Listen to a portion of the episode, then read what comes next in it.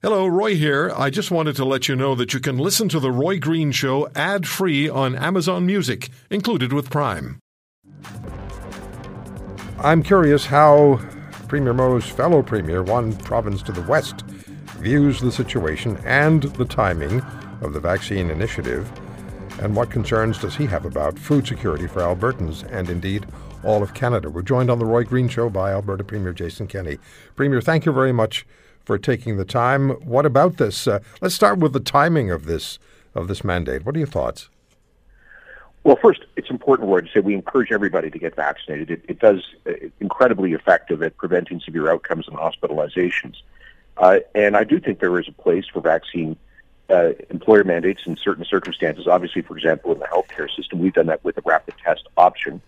But um, you know, you have to apply these policies with a heavy dose of common sense, and Ottawa is just not doing that now. Uh, because we are facing a global and continental uh, supply chain crisis and crunch, which is partly uh, leading to uh, the biggest inflation in 40 years. On top of that, uh, we import uh, enormous amounts of the food stuff that we use, or, or the stocks our grocery shelves, through trucks. Thank God for the truckers. If it weren't for the truckers that kept working day and night over the past two years, uh, we never would have got through this crisis. And so, um, what this is doing is is making a bad situation much worse uh, by restrict by this quarantine rule um, for unvaccinated truckers. Uh, you know, let's talk Turkey here. We've got several million Canadians walking around with active Omicron COVID infections right now. As we come down the Omicron curve, several million more Canadians will get infected having um, a few thousand unvaccinated truckers delivering critical goods to Canada, especially after they've tested negative, is not going to make any measurable difference in viral spread. So there's no compelling reason to do this. It's just making a bad situation worse, forcing up grocery prices even more, leaving uh, uh, sh- shelves bare. It makes no sense. Well, and we allow the truckers to drive inside Canada. That's okay.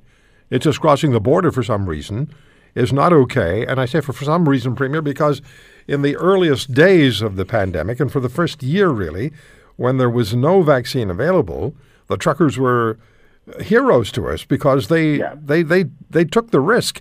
And I've been saying for the last several days that it's the trucker is one person, but it's the 30, 40, 50,000 pounds of product that they have in the trailer behind them that needs to come to Canada. And at uh, this, this juncture, we're talking groceries. That really is what is critically important. The American Trucking Association estimating that the mandate, the U.S. mandate, would remove 50% of the 28,000 U.S. truckers wow. who've been driving across the border. That's the American Trucking Association. That's nuts. And look, this is a bilateral problem, right? It's not just Canada's policy. Well, it is. The U.S. So people say, well, what, why shouldn't we do what they? Well, listen, uh, why should we shoot ourselves in the foot if the Americans are? Why don't we lobby them for some common sense as well? Uh, this is going to hurt both economies on both sides of the border. And, uh, you, you know, let's be clear, the, the vast majority of truckers are vaccinated already, uh, at least in Canada. That's our understanding. And, um, but, but this is, look, Omicron is through the entire population as it is.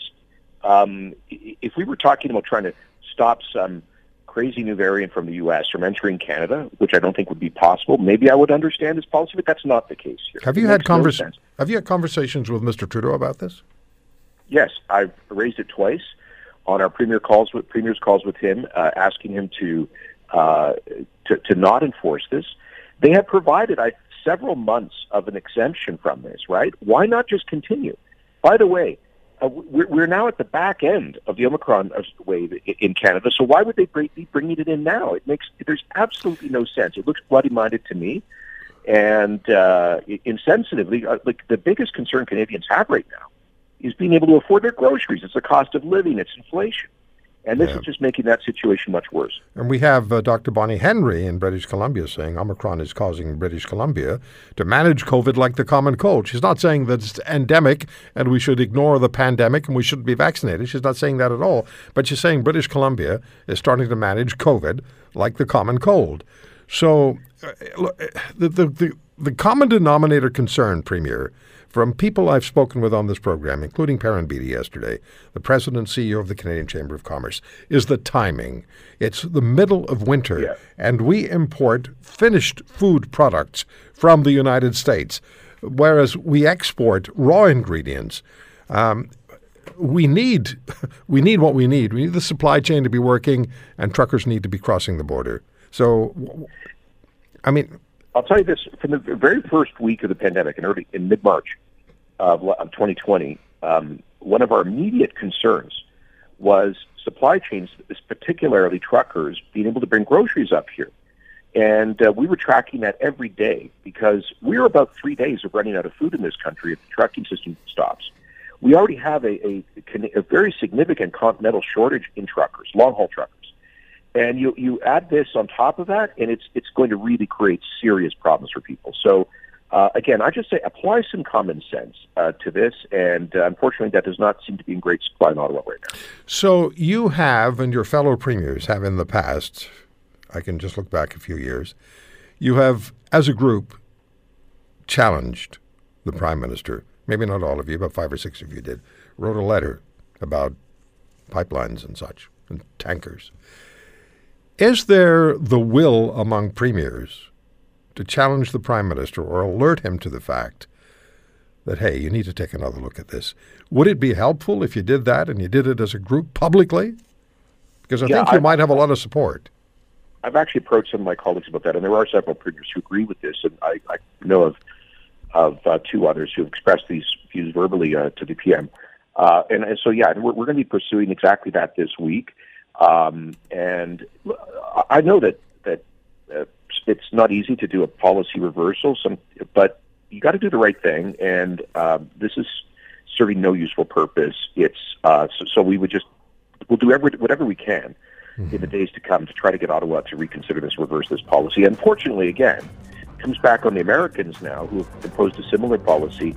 Uh, but just because they've done something dumb doesn't mean we should shoot ourselves in the foot, and we should be lobbying Washington to apply common sense here as well. If you want to hear more, subscribe to The Roy Green Show on Apple Podcasts, Google Podcasts, Spotify, Stitcher, or wherever you find your favorites. And if you like what you hear, leave us a review and tell a friend. I'm Roy Green. Have a great weekend.